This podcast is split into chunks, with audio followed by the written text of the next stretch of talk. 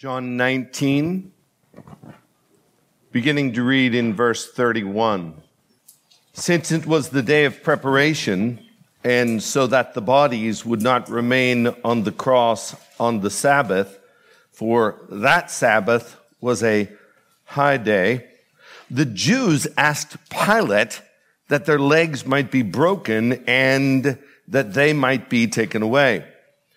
So the soldiers came and broke the legs of the first and of the other who had been crucified with him.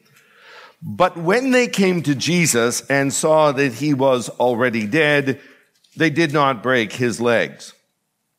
But one of the soldiers pierced his side with a spear, and at once there came out blood and water.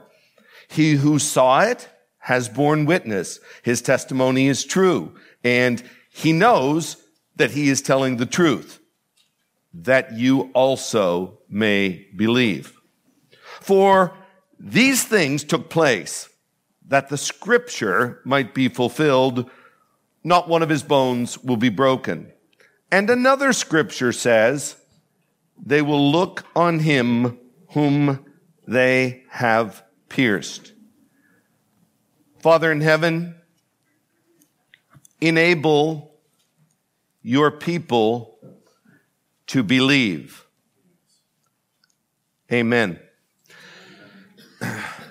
There are four Holy Spirit-inspired accounts of the death of Jesus. Of those four, only John witnessed it with his own eyes. Not John the Baptist, but John, the beloved disciple, who was the brother of James, who was the son of Salome and Zebedee, who was the first cousin of Jesus, John. He was probably very close to the cross. The reason I say that is that he had to be close enough for Jesus to give him verbal instructions to take care of Mary after Christ's departure. And he also needed to be close enough to the cross to see the water and the blood flowing from Christ's riven side. And so he was there. He was close. And I want you to note this evening that he was original. Because all of the items in the 7 verses that I just read are unique to John's gospel. Matthew, Mark, and Luke in the synoptic or similar gospels don't record any of the information that we have in the passage that I just read. 100% of the content is only available in John. So, why did John deem it necessary and advantageous to include these facts? Why did John write what he wrote? Well, I think we need to first ask and answer the question, why does John write anything that he writes? He tells us why he writes what he wrote. John chapter 20, verse 31. But these are written so that you may believe that Jesus is the Christ, the Son of God, and that by believing you may have life in his name. John writes so that the people will believe, and even in the middle of this post-mortem narrative of Jesus hanging on the cross, he tells us that he wrote it so that people would believe. You can see that in verse 35. He who saw it has borne witness, his testimony is true, and he knows that he is telling the truth, that, or so that, you may believe. The reason why John wrote is so that we would believe. And so everything in this purpose, in this text, has a purpose, and that purpose is stated. Notice also that John includes himself. Not just that you may believe, but you also, and also implies that there is someone else. And in this particular case, that someone else is John himself. You see, he's not just reporting the truth, but he himself is a believer in the truth. And not just a believer in the accuracy of the facts, but John is a believer in the spiritual truths here to the point where he himself understands that Jesus died in his place. He is a saved believer who loves and worships and serves Jesus who died on that cross. Notice also, as you sit here this evening looking at me, that this is my purpose as well. I am here for a reason tonight. My reason is so that you will believe. I came here tonight to church to try to convince you to believe. That's why John wrote. That's why I am preaching. I want you to get saved, and I want you to get saved tonight. Now, how does one get saved? Well, it is through the word of God. James chapter 1 verse 18 tells us clearly that the agency whereby one gets saved is the Bible.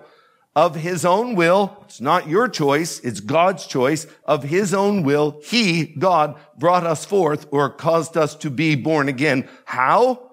By means of the word of truth. A similar passage occurs in 1 Peter chapter 1 verse 23.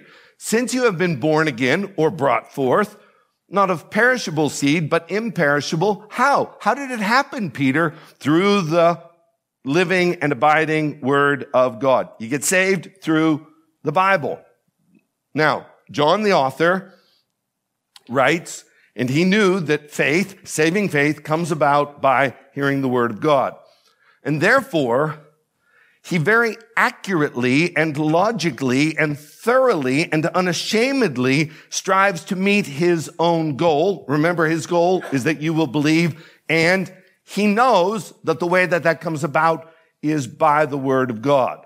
Constructing an argument whose force or knockout punch or power is the word of God, the scripture. Over in 1 Corinthians chapter 15, we get the impetus for the slogan that I use in every one of my sermons, which is that the gospel is of first importance. It's not just a good motto, but it actually is the truth. It actually is scriptural, and here's where it comes from. Paul says, for I delivered to you of first importance. That's where it comes from, right there, 1 Corinthians 15:3. For I delivered you of first importance what I also received, that Christ died for our sins. Now here's the part that I want you to concentrate on tonight. He didn't just die for our sins, but he died for our sins in accordance with the scriptures. And that he was buried, then he was raised on the third day. But he wasn't just raised on the third day, but there was a prescription that he had to follow. He was raised on the third day in accordance with the scriptures. So John wants you to believe. And so he's not only telling you that Christ died and how Christ died, but he also wants you to know that he died in accordance with the scriptures. And why is that important? Because it is through the scriptures that we are born again. Allow me, please, then, at the very front end of this sermon, to steal my own thunder and to give you the bottom line right up front. The most important word in all 7 verses here, the most important word in the entire passage with respect to the flow of the argument, is the first word in verse 36. And that is the word for. Because that word for connects it with what previously was said. For these things took place that, or so that, the scripture might be fulfilled. Everything that happened, happened for a purpose. What was that purpose? So that the scriptures might be fulfilled. The reason they happened as they did was so that the scriptures might be fulfilled. Are you following the argument so far? The scripture is what brings us to life spiritually. And the events recorded in John chapter 19, verses 31 through 37 occurred, and they were recorded by John in order to note the fulfillment of scripture, the scripture, the only thing that can bring you to life. Even if you are not following my argument tonight, that's okay. because the scriptures can still bring you to life. And so I will preach to you the scriptures. It is the word of God. Jesus has been hanging on a cross now for 6 hours. He is dead at this point. In verse 30, right before our text, it says, when Jesus had received the sour wine, he said, "It is finished," and he bowed his head and gave up his spirit. That's it. He's dead at this point. So everything that we're going to examine in 31 through 37 is post-mortem. He is dead. What follows is an account of the dead body of Jesus as it remained on the cross. And the facts recorded by John form a spectacular display of providence. What is providence? Providence is God intentionally working in every detail of human activity, bringing glory to himself and bringing good to his chosen ones. It is God working all things together for good. And please notice the masterful artistic design of God's hand at work in every detail that this eyewitness records. There are many. I will give you only three tonight. The first one is that God works out his providential plan in and through the hypocrisy of the Jewish religious leaders. God's working a plan. What does he use? He uses the hypocrisy of the Jewish religious leaders. Look again, please, in verse 31. Since it was the day of preparation, and so that the bodies would not remain on the cross on the Sabbath, for that Sabbath was a high day, the Jews asked Pilate that their legs might be broken and that they might be taken away or taken down off of the cross. See, there's a big day approaching, and for Jews, that big day was only hours away, because for the Jew, the day begins at sunset. And so now it's about 3 p.m. And so there isn't too much time left in that day before the big day comes. And what is the big day? The big day is the Sabbath day, and all Sabbath days, according to the fourth commandment, are to be remembered and to be kept holy. But it wasn't just any Sabbath day. It was the Sabbath day of Passover week. And so in verse 31, John tells the reader that Sabbath was a high day. Every Sabbath is a big day. But for them, the Sabbath in Passover week was the biggest Sabbath. Every Sunday for us is a big Sunday. But Easter Sunday is the biggest of the big Sundays. Likewise, their Passover Sabbath was the biggest one.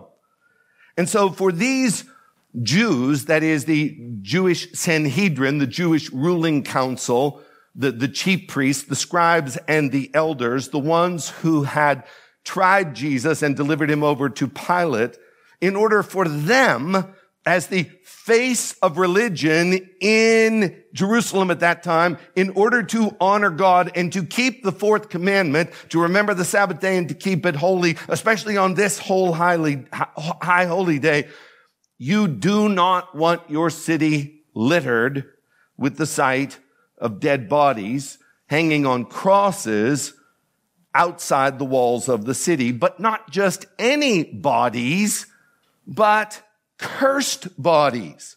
Because cursed is anyone who hangs on a tree, Deuteronomy 21.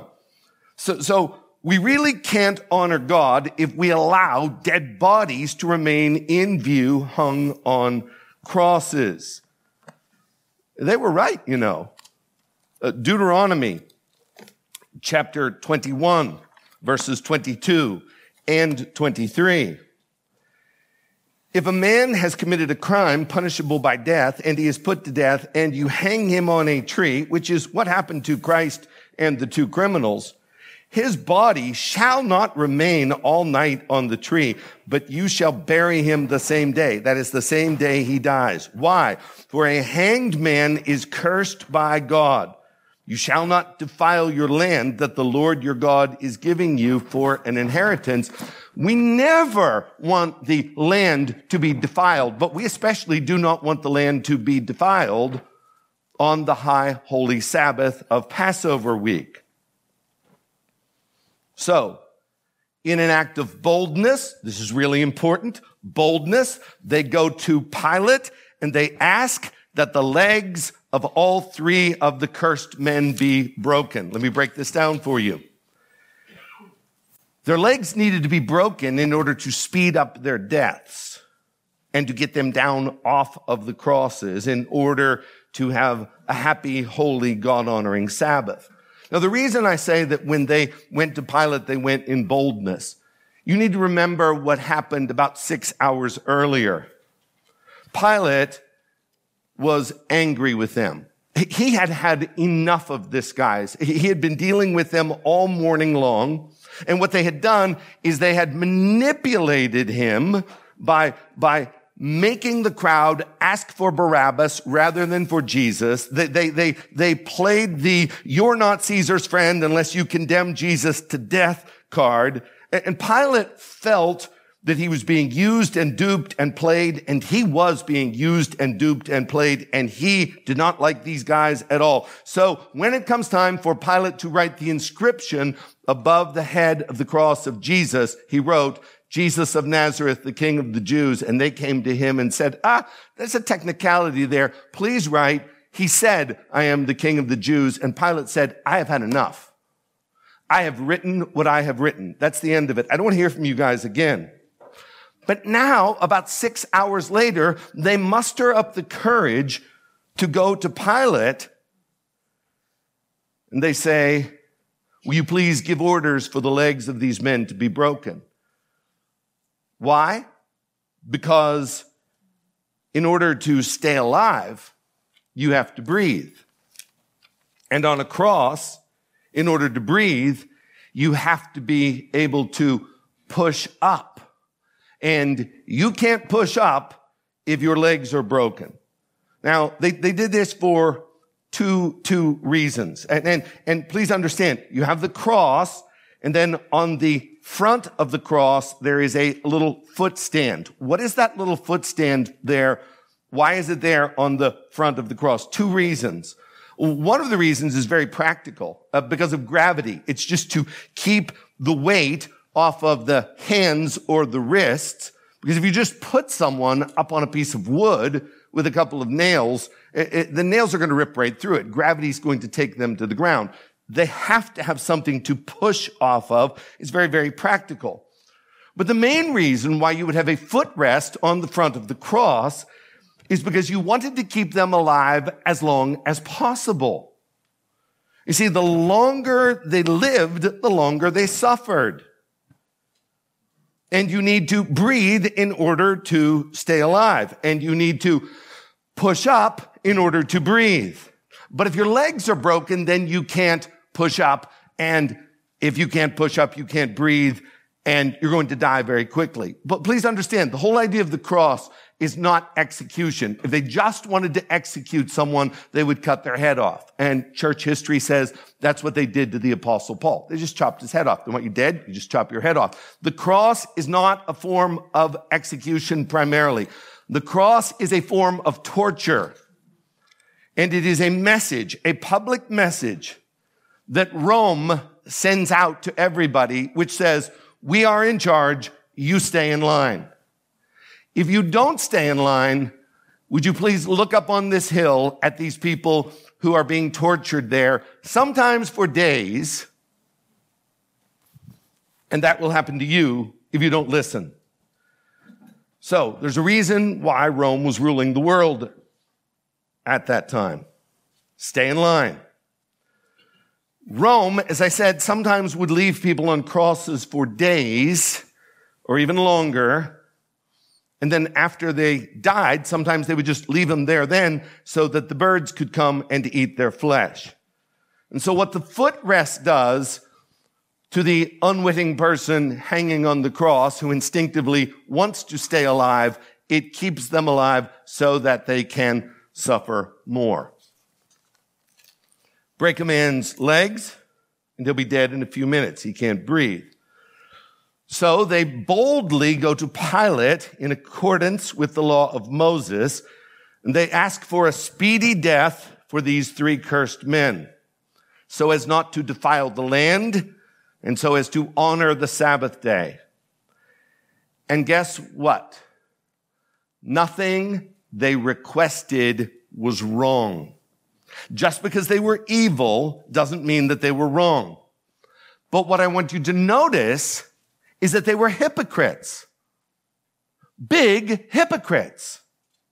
It was okay for them to condemn an innocent man to death and to tell lies about him and to manipulate the crowd, to ask for Barabbas, and then to manipulate the governor, Pilate, into killing Jesus. It's okay to kill an innocent man, but God forbid that we should violate the Sabbath day. They are straining out a gnat, but they are swallowing a camel. Earlier that morning, it was absolutely ridiculous. They had had Jesus in an unjust trial in the temple. They had brought in false witnesses against him. They condemned Jesus to death.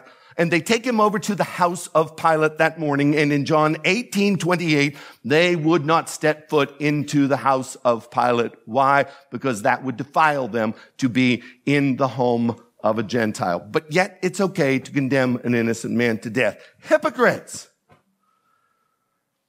If you've ever seen the movie The Apostle, Robert Duvall, it's a wild movie.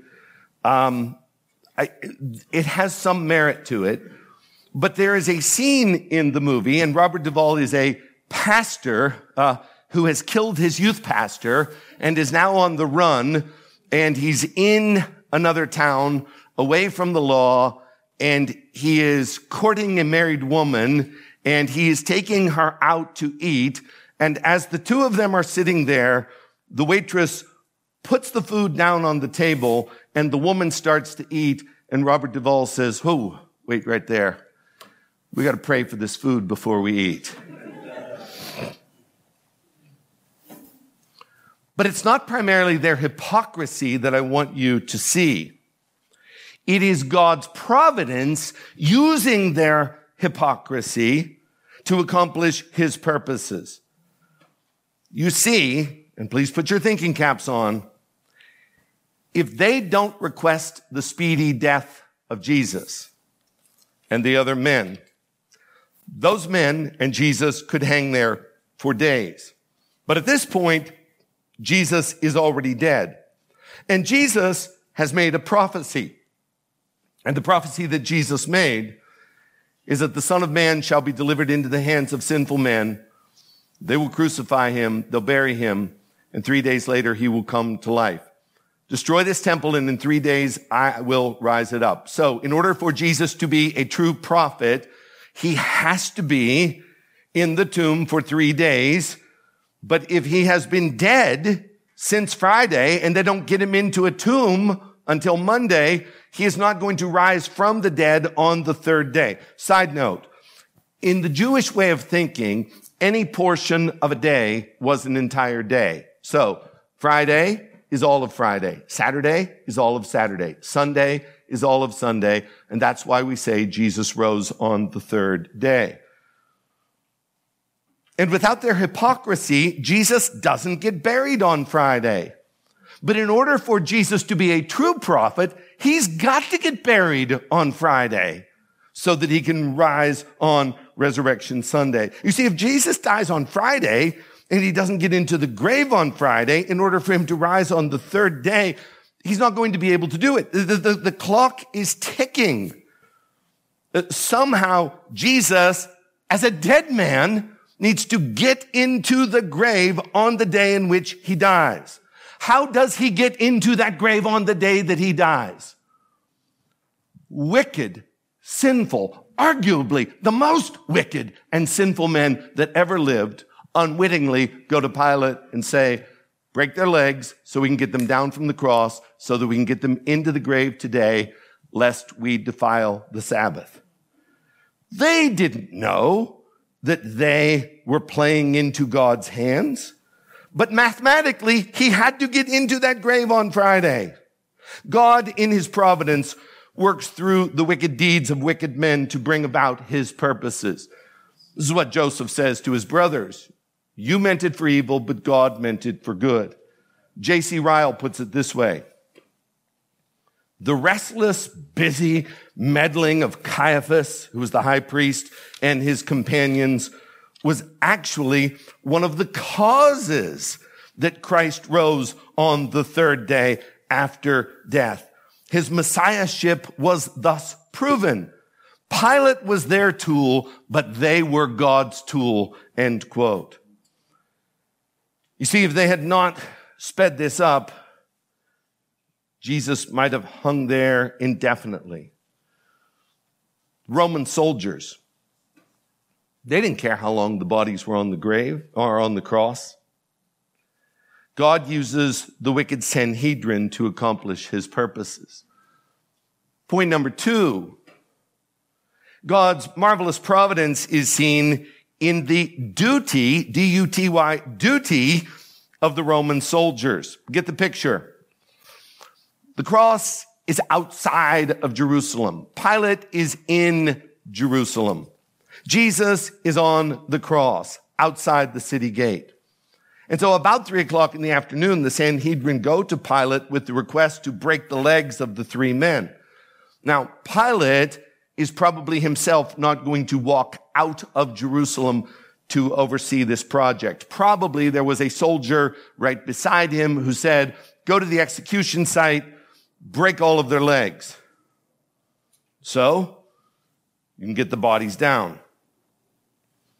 What would the soldiers do? Well, they would march out of the presence of Pilate. They would go up to Golgotha, and they would say to the other soldiers, we have orders to break the legs of all three men. And they would do it with a mallet or with an iron bar. Now, here's where the providence of God is so marvelously beautiful and wacky. Look again at verses 32 and 33. So the soldiers came and broke the legs of the first and of the other. Oh, that is really strange. And of the other who had been crucified with him. But when they came to Jesus and saw that he was already dead, they did not break his legs. Why is this odd? Well, you've got three crosses. Don't people usually go in order? You start on one end, whack, whack, their legs are broken. What would you do next? You go to the middle. But this guy smashes the legs of one, skips the man in the middle, goes to the third cross, smack, smack. Bones are shattered. The men's legs are broken. They can't push up. They can't breathe. And then third, he comes to the man in the middle. And he looks at the man in the middle. He is hanging there motionless. Undoubtedly, the men on either end, you could hear them grunting and groaning and squirming and writhing in pain and moving, trying to survive. But the man in the middle is motionless. And his head is drooped. No need to break his legs. Why? He's already dead. No signs of life. And let's point out who these guys are. These are Roman soldiers. They are around death all the time. They knew what death looked like. Now, do they have any idea that Jesus' bones can't be broken? I don't think that any of the Roman soldiers had a copy of the law of Moses. They didn't know any of that. All they observed is the man is not moving. If the soldier had gone 1, 2, 3, his bones would have been broken. Or if he had said to himself, here's the kicker, I am not a coroner. I am not paid to be a coroner. I am a man under authority. I follow orders. If Pilate says, break the legs, then break the legs. It's not my job to evaluate. He sent me to break the legs. That's what I'm going to do. And for some reason, he looks up at the motionless Christ and he unilaterally takes it upon himself to say, I'm not going to break his legs. Just like the Sanhedrin, they had no idea that they were fulfilling Scripture. When I say fulfilling Scripture, here's what I mean. Jesus is the Passover lamb. This was Passover. Jesus is the fulfillment of the Passover. And in the Passover ceremony, it was explicitly stated that the lamb's legs or bones were not to be broken. Exodus 12:46, you shall not break any of its bones. That's repeated over in Numbers chapter 9, verse 12. Nor break any of its bones according to all the statute for the Passover, they shall keep it. And then in the book of Psalms, we read, he keeps all his bones, not one of them is broken. A messianic psalm saying, none of the bones of Jesus will be broken. That soldier has no idea that he is fulfilling Scripture. I find it very interesting that early in the book of John, John the Baptist looks at Jesus and says what? Behold the Lamb of God, that is the Passover Lamb. Behold the Lamb of God who takes away the sin of the world. If he is the Passover Lamb, the fulfillment of the Passover, his bones cannot be broken, and they were not. Number three, and finally, God's marvelous providence is seen in the perceived need of the soldier to verify Christ's death. Let me state that again. God's marvelous providence is seen in the perceived need of the Roman soldier to verify Christ's death. That's in verse 34. But one of the soldiers pierced his side with a spear, and at once there came out blood and water. Looks like he's dead. I mean, he's not moving. But I want to perform a test, an experiment to verify it. Well, at this point, I'm saying, all right, if he's already dead, just break his legs. Like here's how you could verify it really quickly. Whack, whack. Bones are broken. If he doesn't flinch, obviously he's dead. But you haven't done any harm. When I'm dead, you can break my legs. I don't care. You can do anything you want, okay? It doesn't matter. Just go ahead and break the legs. But he doesn't break the legs. Instead, very mysteriously, he performs a different experiment. What we're going to do is we're going to take a spear. We're going to thrust it up under his rib cage. Amazing that spear doesn't break one of his ribs as it's being thrust into him. We're going to thrust that spear up there. If he doesn't flinch, he's dead. He's dead. This past winter, I don't know why, we have found 3 dead squirrels in our backyard. It's like, Anna, there's another one. So I'm walking up to it. What does she say? Be careful. Be careful. It's not a possum, okay? It's not taking a nap. Well, Anna says, poke it. Just poke it. Make sure it's dead before you pick it up. Who wants to pick up a sleeping squirrel? Let a sleeping squirrel lie. Let's see if he's dead or alive. Now, at this point, I'm going to disappoint you, because you are probably asking yourself the question, what is the significance of the blood and the water that came out of his side? And I'm not going to answer the question. And I'm intentionally not going to answer the question. But I do want to say that this week I read a ton of material on this, and it's extremely interesting. As I have studied this whole passage, I discovered that I was getting caught up in this water and blood thing, and I was being distracted or led down a rabbit trail, which was leading me away from the main point of the passage. Man, I read some good stuff. I read about the angle of the spear. Was it in his right side or his left side? How long was the spear? How sharp was the spear? How deep did the spear go in? Did the spear pierce his heart? I learned a ton about a pericardial sac, which apparently I have. I didn't know. I've lived 61 years. I didn't know I had one until I studied this week. I have one, and I think there's like some fluid in there. But it was really interesting to read about.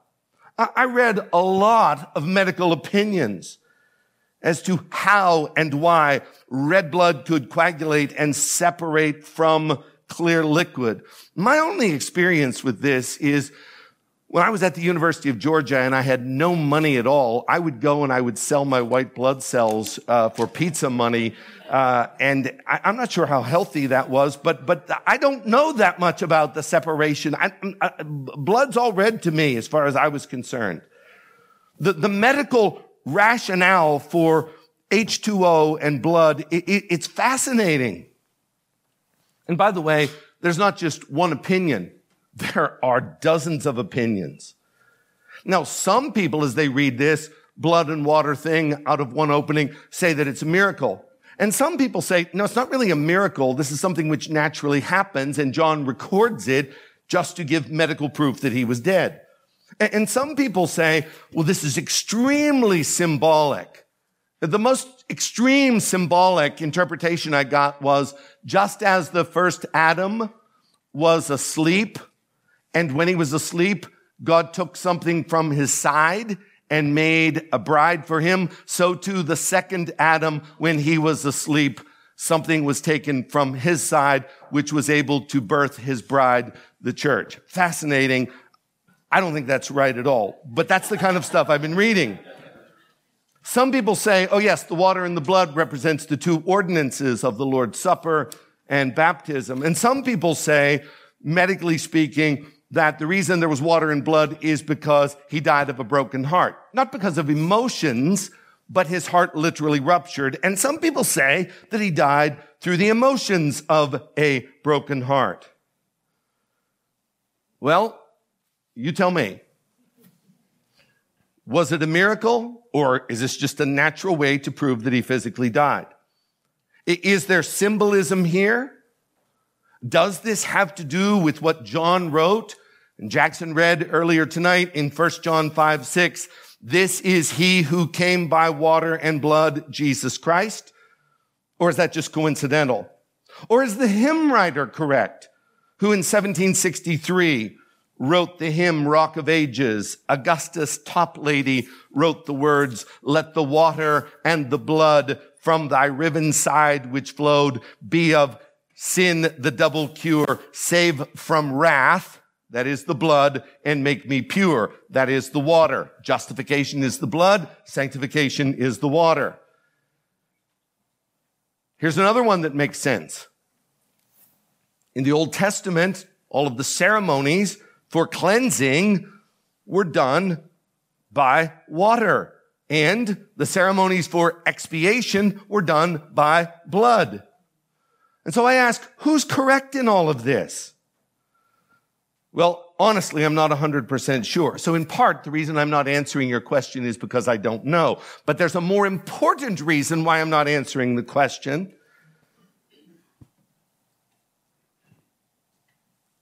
It's because if we answer that question and get hooked on it, we're going to miss John's point. John's point is that he wants you to believe, and he wants you to believe by seeing that the scriptures were fulfilled. And John doesn't tell us if there is symbolism, and if there is symbolism, John doesn't tell us what that symbolism is. So we have to guess. And I say we don't have to guess. And the reason we don't have to guess is because John tells us why he has recorded this. Verse 35, so that you also may believe. And verse 36, to fulfill scripture. So let's just say, for the sake of argument, we get it right. We get all this medical stuff right. And by the way, John wasn't a doctor. He hadn't been to med school. So, what did he know? But let's just say, for the sake of argument, we get the medical stuff right. And let's say that we discern whether or not the separation of water and blood is miraculous correctly. And let's just say that if there is some sort of symbolism here, we identify the spiritual elements of water and blood being separated, yet exiting at the same time from the same wound. Let's just say that we get everything right. Even if we get it right, that's not the point. And John tells us that's not the point. And let's just say that we get it all wrong. Let's just say that we don't know whether or not it was miraculous. And let's just say that we have no idea what's going on medically. And let's just say that there is a spiritual significance of water and blood, but we don't get it right. Even if we get it wrong, we can still get the point of the passage correct, so that you also may believe. For these things took place that the scripture might be fulfilled. Now, I know I took a long time just now to tell you why I'm not going to tell you something, but it's important that you know why I'm not telling you this. It's because I want to keep you in line with John's rationale. Because what is really indisputably true and clear, here we go, is that they pierced him. And once again, from the perspective of the soldier, he doesn't know what he's doing. Just like the Sanhedrin, just like the other soldier with the broken legs, he doesn't know what he's doing. He wants to verify the fact that a man in the middle is indeed dead. On the surface, he appears to be dead. We're going to make sure. There is no reason, as we look at this soldier who put the spear into Jesus, to assume that he was malicious. Maybe he was, maybe he wasn't. We have no idea. It really doesn't matter. And John couldn't care less. But what is essential is that he pierced Jesus' side with a spear. And as he did, God's providence once again was at work in this man's desire to verify the death of Christ. And the place where this verification comes from is the book of Zechariah. Zechariah chapter 12, verse 10. Here's the prophecy. This has to be fulfilled. It has not yet been fulfilled. Jesus is now completely passive in that he is dead, yet he is still fulfilling prophecy. And what is the prophecy? Zechariah 12:10. When they look on me, whom they have pierced, they shall mourn. When they look upon me, whom they have pierced, they shall mourn. Hang on to that word mourn. We will come to that later. But for now, just know that it had to be done. And the soldier, once again, demonstrates God's providence is at work. Now, you can play it out the opposite way. And I think that the opposite way is the normal way. If the Sanhedrin are too shy to go back to Pilate, Jesus is not buried on the day that he is born. Or if when the Sanhedrin go back to Pilate and they ask for the body of Jesus and he says, get out of here. These are my bodies. These bodies are Roman property. I don't want to see you guys again. Or if the soldiers break the legs 1, 2, and 3, or if the other soldier decides, you know what? I'm not going to stick a spear in him. We just broke his legs. Or for whatever other reason, he decides not to stick the spear in Jesus for any other reason. That prophecy is not fulfilled. And as I said, what I just described probably is what should have happened. And that's how it should have played out. But it didn't play out that way. It played out the exact opposite way in all three scenarios. And John, in verse 35, bends over backwards to say, I saw it with my own eyes. It's true. I was an eyewitness. I was up close. I'm 100% sure of it. And I'm telling you this so that you, just like me, will believe. Stay with me. I'm reaching the conclusion here.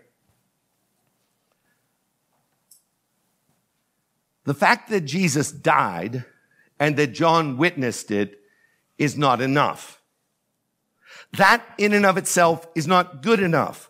You see, if John was witnessing the death of Jesus, as Jesus was hanging on the cross, someone from the crowd had come up with a sword and they had beheaded him like they beheaded John the Baptist.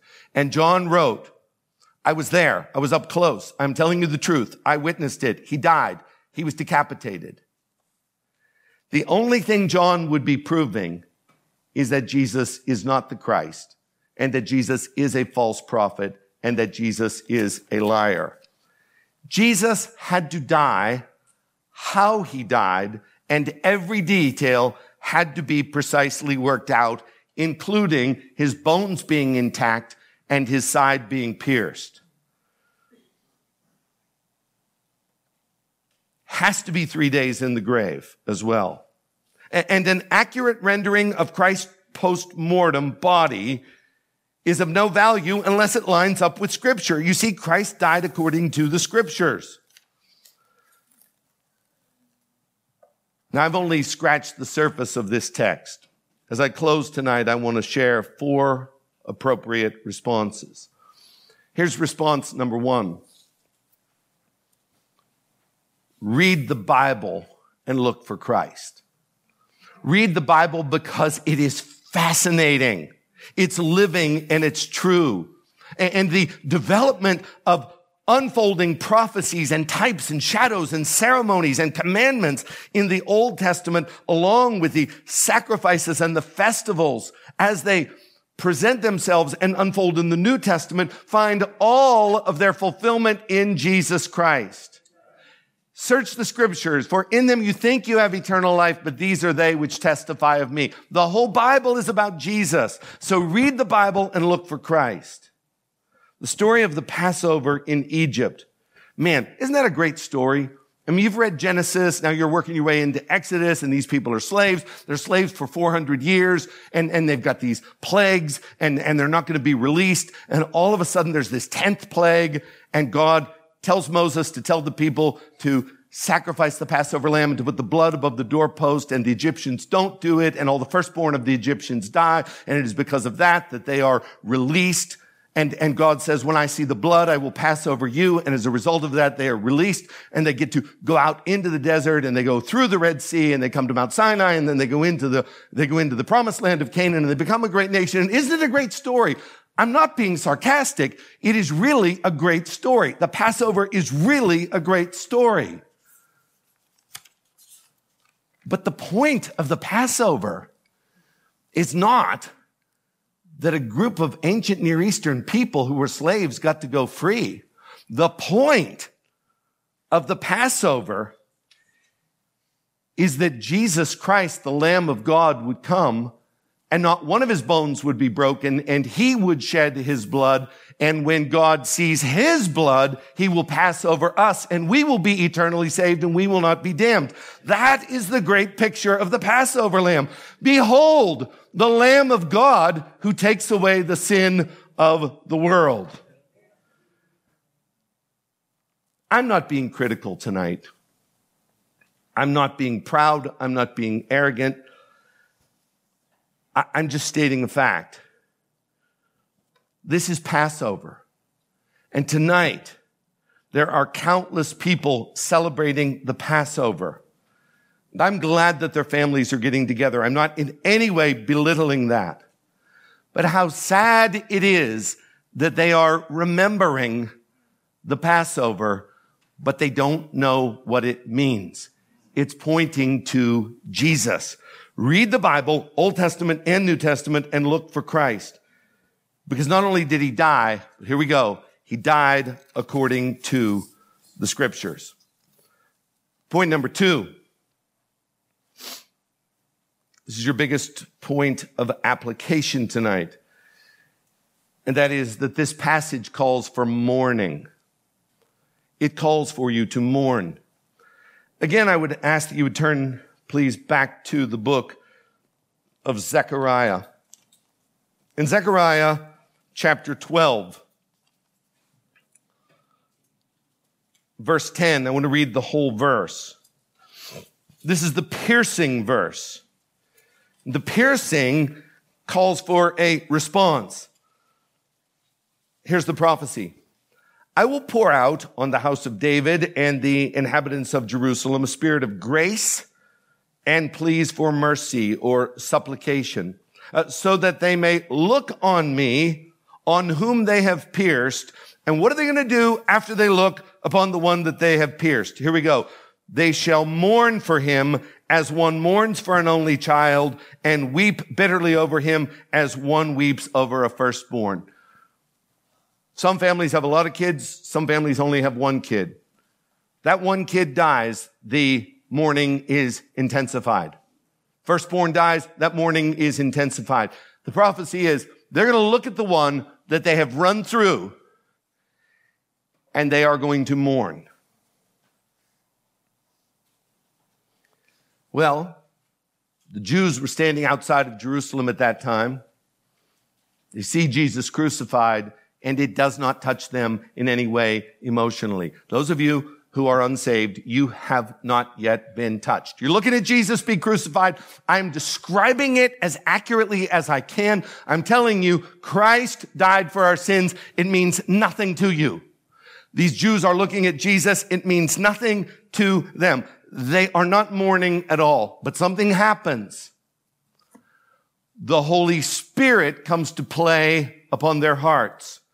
On the day of Pentecost, in Acts chapter 2, Peter is preaching the crucifixion and the resurrection. And in Acts chapter 2, Peter says this in verses 23 and 24. I'll read 22 as well. Men of Israel, hear these words. Jesus of Nazareth, a man attested to you by God with many mighty works and wonderful signs that God did through him in your midst, as you yourselves know. In other words, it is historically verifiable. Here's what happened to this man, Jesus Christ, God's sent one.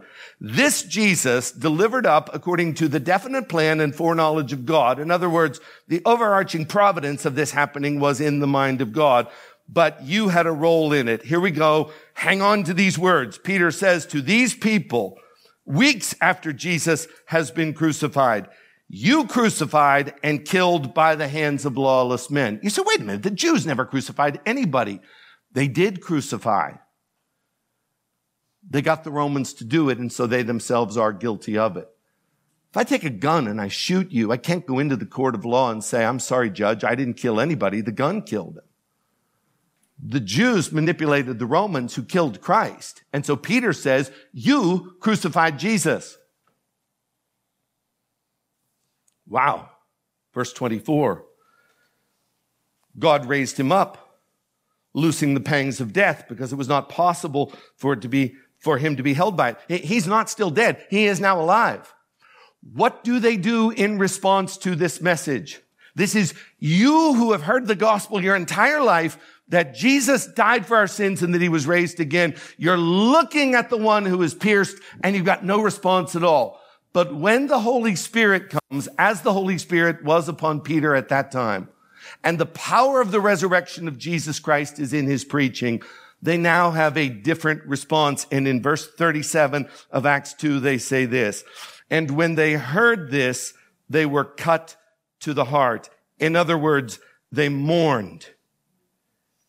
They said to Peter and to the rest of the apostles, brothers, what shall we do? Oh no, what have we done? What now shall we do? In other words, they were mourning as Zechariah said they would mourning. And you say, that's great. Those people should be mourning because they were horrible people who did horrible things. And that's true. They were horrible people who did horrible things. But you also need to know that they were not the only horrible people who did horrible things. Because in Isaiah chapter 53, verses 4-6, we read this. Surely he has borne our griefs and carried our sorrows, and we wanted nothing to do with him. Yet we esteemed him stricken, smitten by God, and afflicted. But he was pierced for our transgressions. You were not the one that was holding that spear that was thrust up into him, but you are every bit as guilty as the one that did it. He was pierced for your sins, and he was crushed for our iniquities. And upon him was the chastisement that brought us peace, and with his wounds we are healed. You put those wounds on him through your sin, and he healed you through those wounds. Verse 6, we're all like sheep. We've gone astray. We've turned everyone to his own way. We've said to Jesus, we want nothing to do with you. and the Lord has laid upon him the iniquity of us all. You didn't go and ask Pilate to kill him. You didn't pound his hands into the cross. You didn't flog him. You didn't mock him when he was thirsty. You didn't literally pierce him. You did something worse. Because you've heard the gospel that God loves you and that Jesus died in your place and that he rose again and that he offers you eternal life time after time after time, and you have rejected it and you have run away from him. You are the one that pierced him. And the only proper response is to mourn. The facts aren't going to make you mourn. You've known the facts for a long time. You might know the facts better than me. It's when you see that he did that for you and that you put him there. Several years ago, at youth camp, we were playing a game. I won't get into the specifics of the game, but one of the things that happens in the game is that if a person catches the ball, their team will get a point. And so we're playing with multiple balls, and I have a ball in my hand, and I see that a ball is coming, and it's about to be caught by one of my opponents. And so I take the ball, and I try to hit the ball that's in the air. I missed the ball, and I have a really good arm. And at point blank range, I hit one of the campers in the face. He goes to the ground. He's writhing in pain. He has just been hit full force with a football that I have thrown into his face, and he has no defense. What am I thinking immediately? It was me. I did that. The reason why he is in pain right now is because I have inflicted this upon him. Until you see that you put Jesus on that cross, you will not mourn. You will not mourn. But oh, when you see the one that was pierced and you put him there, you will mourn. And that mourning will cause you to repent. And that mourning will cause you to be as the Jews on the day of Pentecost were, and you will cry out and say, "Sirs, what must we do?" You'll hear the words, "Repent, repent, repent, and be baptized." So you can't be saved unless you're first lost, and you can't be lost until the Holy Spirit opens your eyes to show you that you are guilty. And two more points of observation. Number three, I love this one. Worship our glorious Christ because of the tremendous trust that he placed in the Father. In 1 Peter chapter 2, Jesus is said, and it's amazing what Peter writes about Christ here. 1 Peter chapter 2, it says, "When he was reviled, he did not revile in return. When he suffered," here's what he did. He didn't threaten, but he continued entrusting himself to him who judges rightly. Worship Jesus because of the wonderful faith that he had in God. You want to talk about being passive? You're really passive if you are nailed to a cross. You have no mobility. You have no influence whatsoever. You want to talk about ultimately being passive? How about being dead? He cried, "It is finished." He yielded his spirit. He died. And now as a dead man, here's what has to happen to him. He's got to get in the tomb that day. He's got to make sure his legs don't get broken. And he needs to somehow get a spear thrust in his side. And he has absolutely no control over the situation at all. We love to be in control. Jesus is completely out of control, even though he is God. And he's trusting his heavenly Father that he's going to get in that grave, wrapped in 100 pounds of spices, with a rock in front of that tomb, with Pilate's seal on that. He's trusting God. That's going to happen that day. He's trusting God that not one of his bones are going to be broken. And he is trusting God that a spear is going to be thrust in his side. If we are to be like Jesus, we must trust God. And then,